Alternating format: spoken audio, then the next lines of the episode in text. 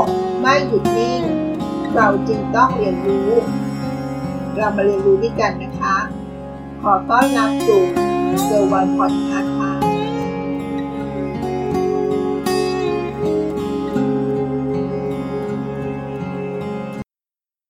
สวัสดีค่ะ ยินดีต้อนรับสู่เกอร์วันพอดคาส์ productivity dysmorphia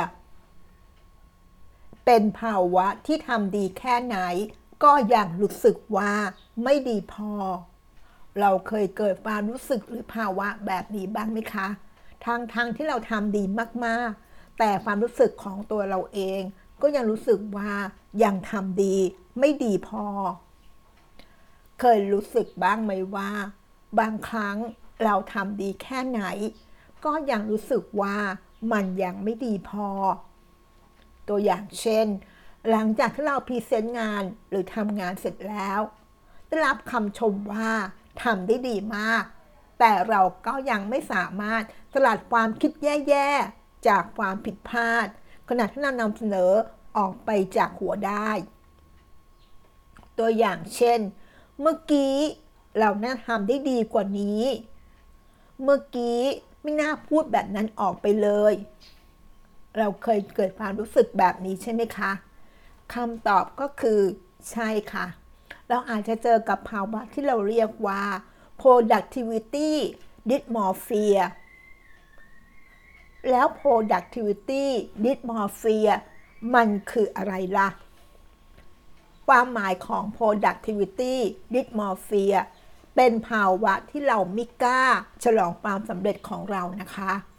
หรือมีความสุขได้ไม่เต็มที่ เมื่อทำงานที่สำเร็จไปได้ด้วยดี เพราะไม่ว่าเราทำผลงานออกมาได้ดีแค่ไหน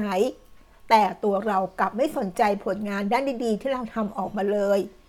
แต่เรากลับไปโฟกัสสิ่งเล็กๆน้อยๆที่เราทำไม่ดีแทน หรือเราสลัดความรู้สึกที่อยู่ลึกๆในใจของเรา ที่ว่าเรายังทำได้ไม่เต็มที่ ออกไปไม่ได้ค่ะ นั่นก็คือความรู้สึกว่าเรายังไม่มี productivity ที่มากพอนั่นเอง พอเรื่องราวมันเป็นแบบนี้ ถึงแม้ว่าเราทำงานออกมาทำผลงานออกมาด้ดีแค่ไหน เราก็ยังไม่รู้สึกพอใจอยู่ดีนะคะ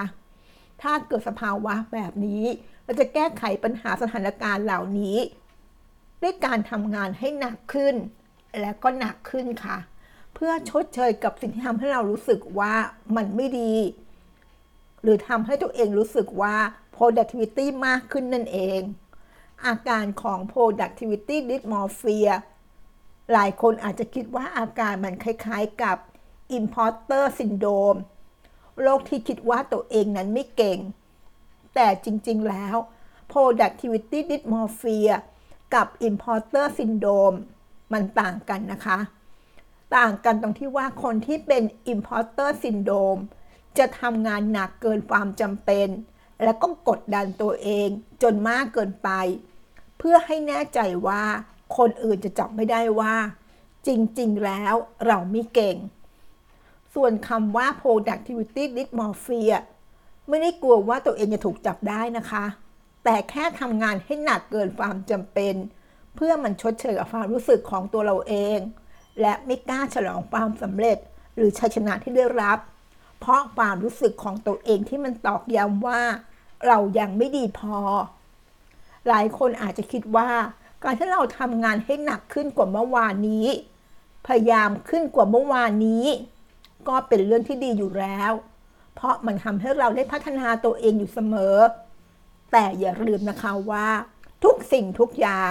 มันมีความพอดีของมันนะคะ อะไรที่มันมากเกินไป อะไรที่มันน้อยเกินไป มักจะไม่ใช่สิ่งที่ดีเสมอไปนะคะ ถ้าเราพยายามทำงานให้หนักมากขึ้น ในทุกวันจนมากเกินไป หรือมัวแต่ยึดติดกับเรื่องในอดีต ที่เรายังรู้สึกว่ามันไม่ดีพอ เราก็คงจะไม่มีโอกาส ได้ฉลองความสำเร็จ หรือมีความสุขจากงานที่เราทำเสียทีนะคะ นั่นก็คือ เรื่องราวของความรู้สึกที่มีกับตัวเราเอง productivity dysmorphia ค่ะ ภาวะของการรู้สึกว่าเรายังไม่ดีพอนั่นเองค่ะ ต่อไปเรามาคิดดูใหม่นะคะว่า เราได้ทำเต็มที่แล้วทำดีที่สุดแล้ว ไม่ว่าเราจะหวนกลับไปมากน้อยแค่ไหน เราก็จะทำแบบนี้อย่างเต็มที่ตามที่เราได้ทำเอาไว้นะคะ และไม่ควรจะรู้สึกว่ามันไม่ดีพอค่ะ ขอเพียงแค่เราทำงานทุกอย่าง อย่างเต็มที่และดีที่สุดณเวลานั้นทำให้มันออกมา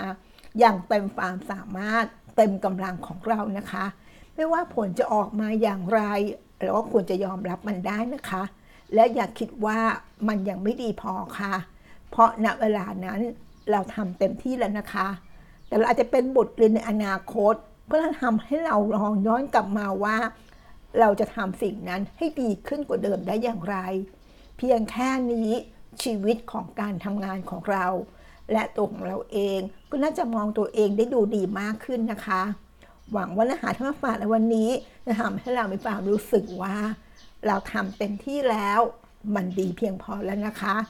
ขอบคุณที่รับฟัง แล้วพบกันในพระโสดถัดไป สวัสดีค่ะ ติดตามเกอร์วันพอดคาสต์ได้ที่เฟซบุ๊กยูทูบแองเกอร์บอดคาสต์